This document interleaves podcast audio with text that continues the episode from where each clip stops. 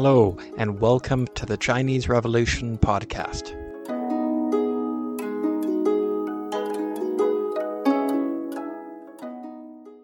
Episode 24 Losing the Mandate of Heaven. Hello, and welcome back to the Chinese Revolution podcast.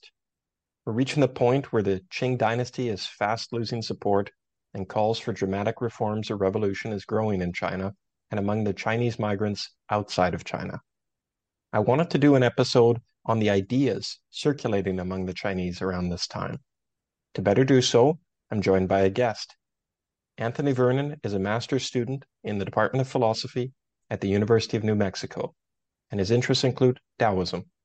He also graduated with a history degree from University in Florida. He's also a regularly published literary writer. Welcome, Anthony. Thanks for joining the podcast. What Thanks. can you tell us about Chinese thought near the end of the Qing dynasty? I want to start with the thought at the end of the Qing dynasty, and just a little hint of the thought at the beginning of the Qing dynasty. Like all periods of Chinese history, you have these dramatic shifts in dynasties, and the prior Ming dynasty was highly Taoist in nature.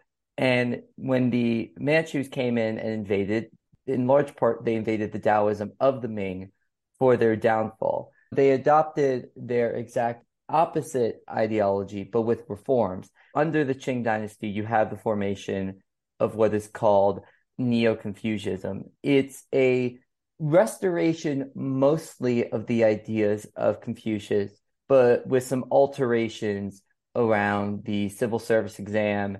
And there's more of an emphasis on statecraft and politics rather than family ritual. Interesting. Thank you. Confucianism is a philosophy and set of values attributed to Confucius. Includes notions like the state as a family, with an emperor like a father who has obligations to his nation like children and is owed loyalty by his people like their father. Confucianism also includes ideas like the mandate of heaven, which means that if an emperor loses the mandate, he and his dynasty can be replaced by a new dynasty, which might earn a new mandate from heaven. As this is near the end of the Chinese dynasty and the start of something else, can you describe more about the mandate of heaven? What does it mean to have it? What does it mean to lose it? It's important to realize that the mandate doesn't just belong to Confucianism as a philosophy. And this is true for a lot of major terms in the Chinese philosophical lexicon, right? Tao means something in Confucianism, while it means something in Taoism, and the same goes for heaven. But that being said, heaven is sort of a foundational term, right? When we think of heaven, we're not thinking of some metaphysical exterior realm and we are sort of thinking of the sky, but that's not quite right. So the heavens are a ground that hold the world together. Now you might think, oh, wouldn't just the ground be the ground? But the heavens are ground for something else. The heavens are what allow for the order of everything below it, right? You have to think of it almost as the container, right? Think of your Tupperware that's kind of how the heavens work. They're the Tupperware that allows you to hold the contents within. When there's disunity under heaven, right, that means that you cannot hold the contents within. So losing that mandate of heaven means to lose the blessing of that which holds all the contents and allows you to keep the order of the world.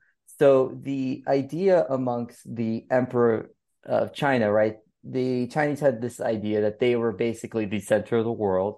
And so the mandate of heaven was a creed, I guess, in a weird way, but not as solid as written law, but a unspoken rule that the emperors were deemed by that which allows for the organization of the world to be the organizers of the world. When you lose the mandate of heaven, you lose that ability to be the steward of the world. And then you're to be replaced by a new organizer who can better organize the world?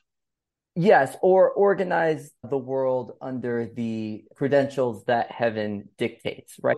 Better organizing, again, comes down to, of course, relative opinion. The Taoists are of the opinion that the world should organize itself, while the Confucius have the view that the world needs to be organized by individuals who best follow the practices of heaven and the practices of heaven truly for the Confucius go back to following the ways of the Yellow Emperor.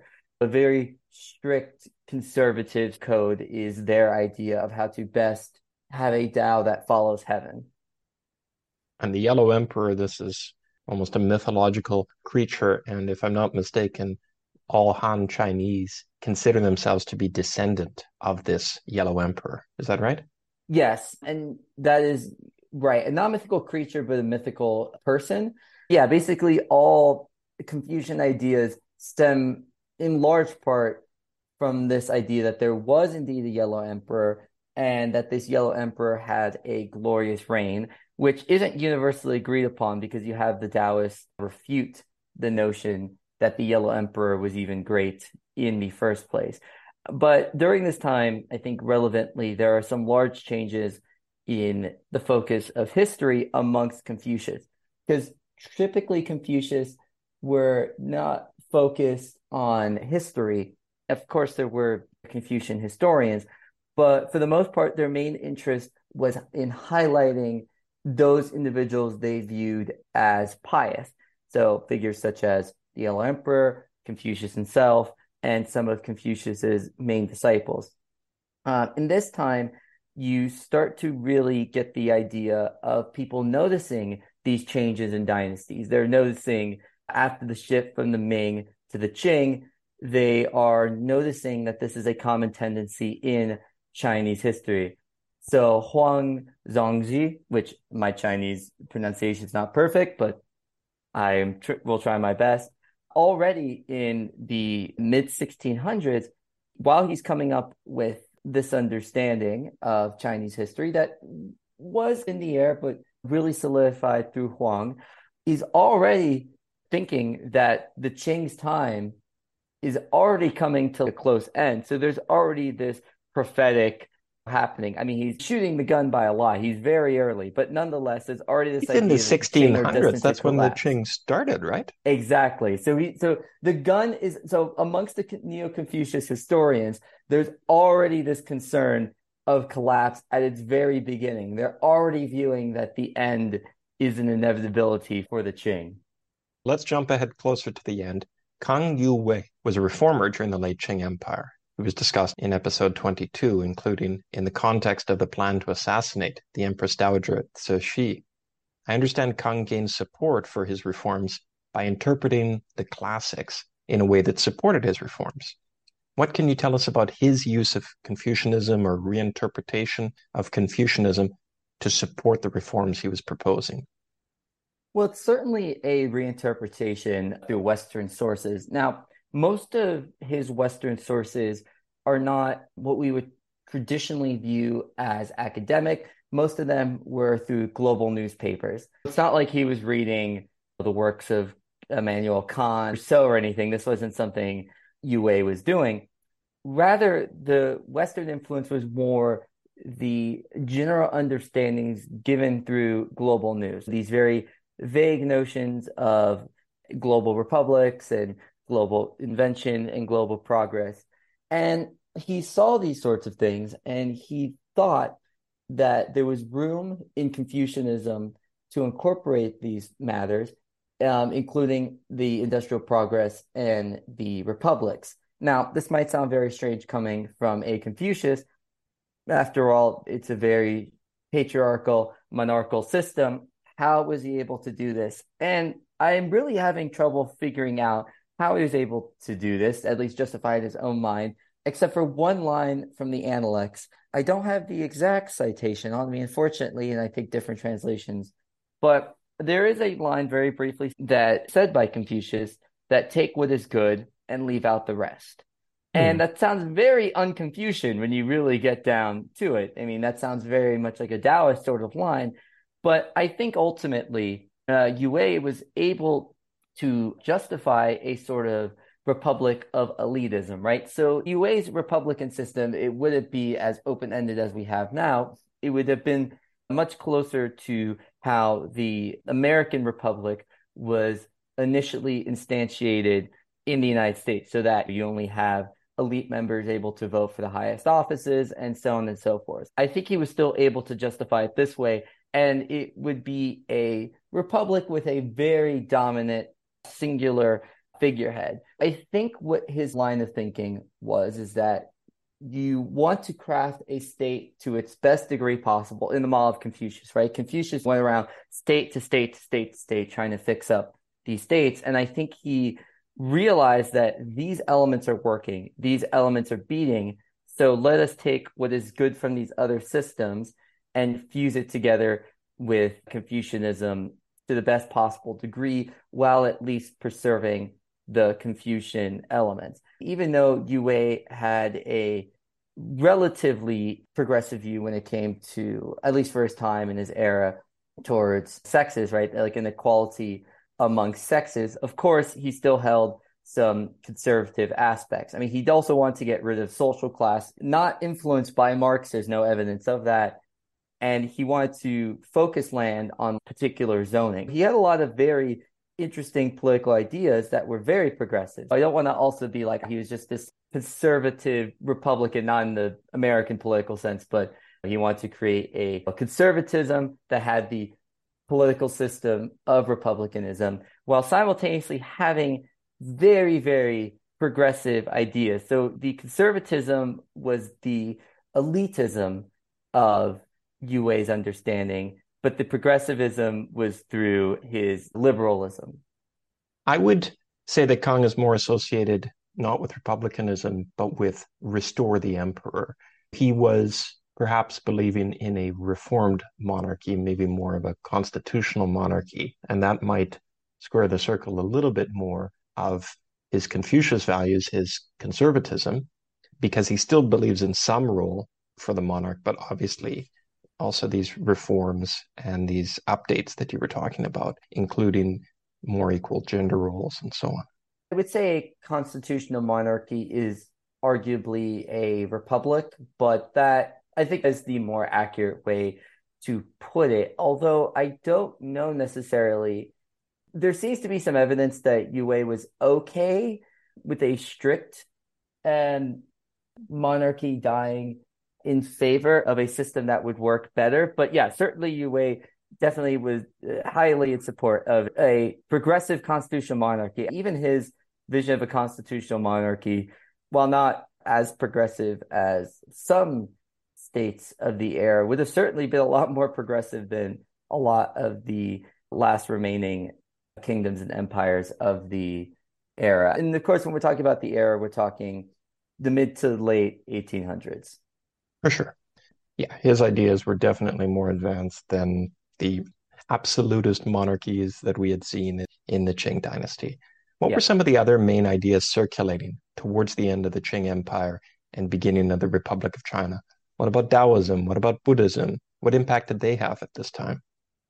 Well, at this time, Taoism is very, very much on the decline in a imperialistic sense, right? I said recently at the beginning, the Ming Dynasty, which was very Taoistly influenced, had fallen, and their being conquered was blamed in large part on their Taoism. So, amongst the elite, it declines. That doesn't mean there was zero elite study of the Taoist text.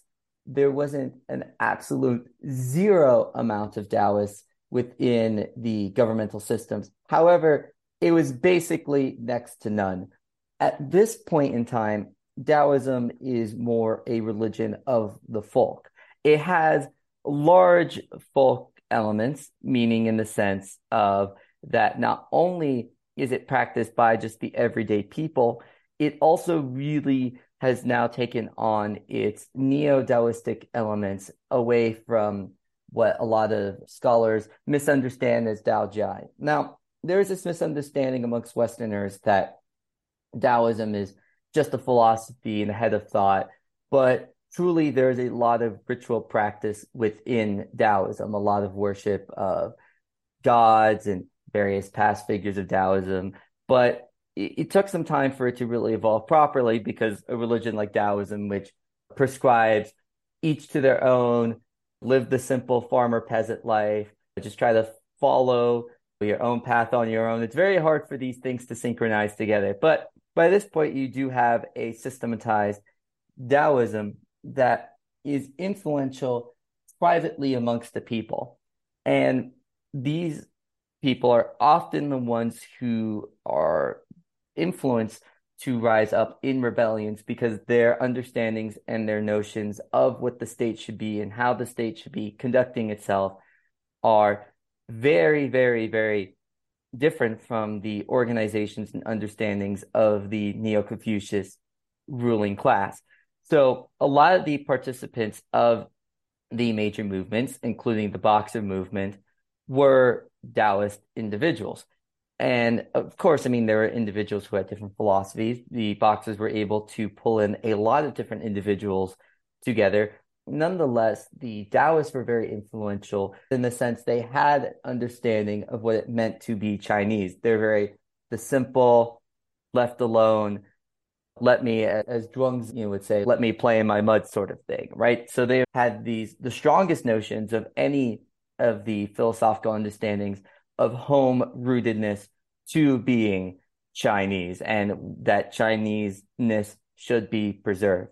So the Boxer Rebellion, just to say that a different way, you're saying has Taoism in it, and that many of these boxers or Taoists wanted to be left to play in their own mud, to be in their own place, and therefore could be anti Westerner because they wanted to be left alone from these outside influences?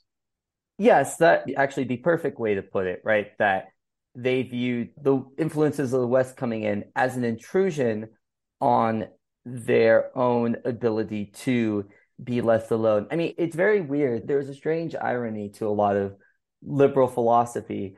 And I think Max Stirner is the one who highlights it the most in the sense that liberalism creates a union of egoists, right? Union of selves, where in the Chinese notion, it took a long time to even get to the word I, but nonetheless, in an odd way, it still, in large part, had a lot of philosophies that very much encouraged small units and disunity amongst units, not in the sense that there were no communities, but in terms of its focus, right? The liberal focus is often on larger statecraft.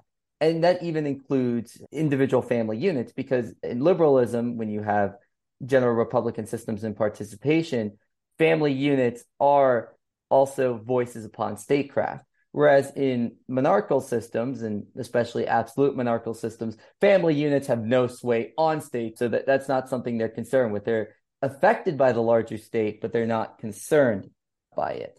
And for Taoist, when he says that I want to be left alone in the mud, it comes with him rejecting taking on a position within the larger states. He was asked to be an advisor to a duke. Nonetheless, the Taoists viewing that this simple way of life was also simultaneously being ruined by Western influences of industrialism.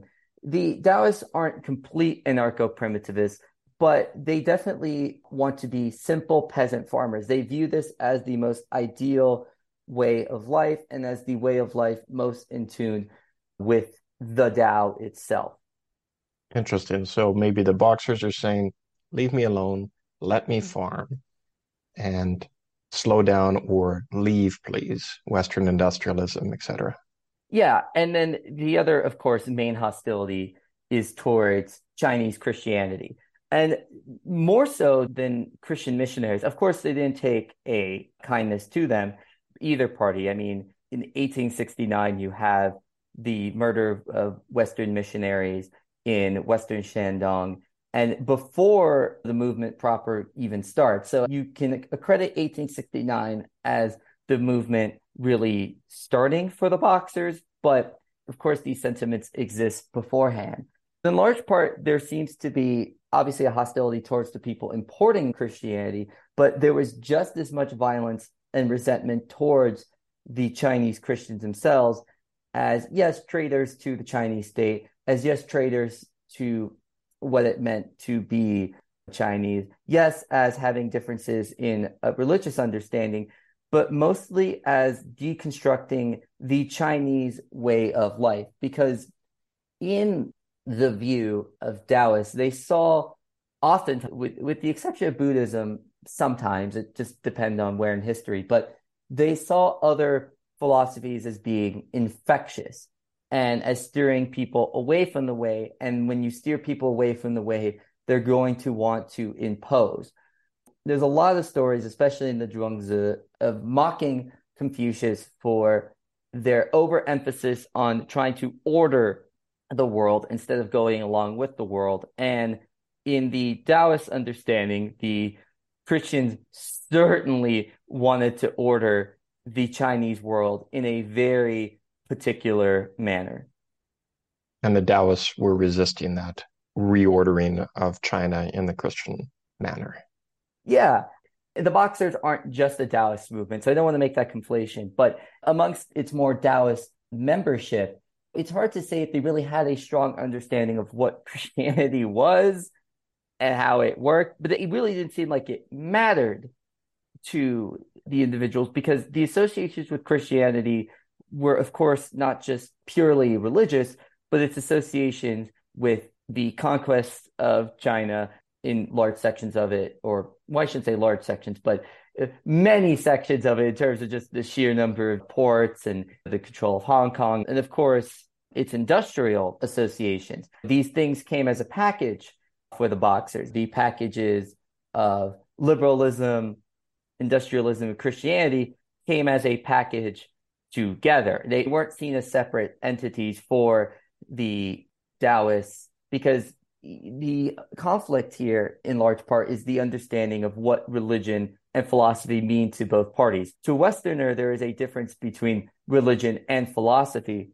For Taoist, Confucius, there is no such thing. Just does not occur in large part, and I mean to this day in large part. Now, with the influence of Western philosophy versus Western religion, there is more of a distinction now but at this time, the distinction is still not being made. There is no separate word for philosophy and religion at the time. Your philosophy is your religion. Your religion is your philosophy. They are one and the same. The way you understand your conception of the gods or larger metaphysical questions is also going to lean and shape your direction towards how you understand political philosophy. They are entirely intertwined. There is not a situation where the metaphysics is not going to shape the statecraft as it is for Christianity by this time for Christians of the era. Okay. Communism isn't really circulating yet in China. The Chinese Communist Party hasn't been founded yet. Was materialism circulating as an idea? In terms of materialism circulating as an idea, it's very strange to think about how the Confucius thought of the world because they viewed other planes as having a materialness and even ghosts as having a materialness. There is a material assumption within Confucianism that's already there. So telling someone this thing is material, like everything's material, it wasn't so far out of the question for a Confucius. And the same goes for a Taoist.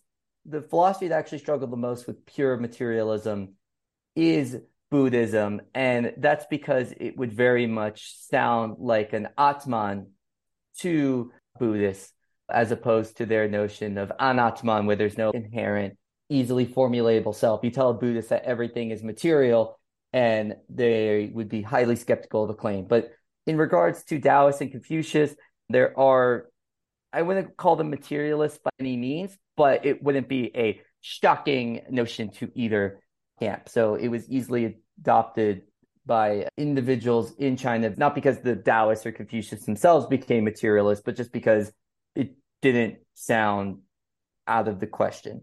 It wasn't a foreign concept. It, it was a foreign concept, but not so surprising in a sense. Yeah. They didn't come up with it on their own. But there was no need to because there was just these assumptions that things in reality exist and have an effect and they can be graspable in a sense. Thank you, Anthony Vernon, for joining the Chinese Revolution podcast today. Thanks for sharing some of the ideas circulating in China near the end of the 19th century and beginning of the 20th century. All the best with your further studies. Thank you so much. And yeah, I am happy to be on, and this is an awesome show. I'm excited to see where everything goes, and I hope that I was helpful for the audience in understanding the more philosophical history of the era, because I think it's important to understand that a lot of the history in this time is being shaped by the philosophy of the time. And I wish there's so many other things that we could go into if we have more time, such as Islam in the area. But I definitely want to hit the main important beats for the transition. Sure. And in Western China, Islam is a major influence, but we can't talk about everything today. Thank you, Anthony. Appreciate you being here. Thank you. And thank you for listening to this episode of the Chinese Revolution podcast. Please join us again.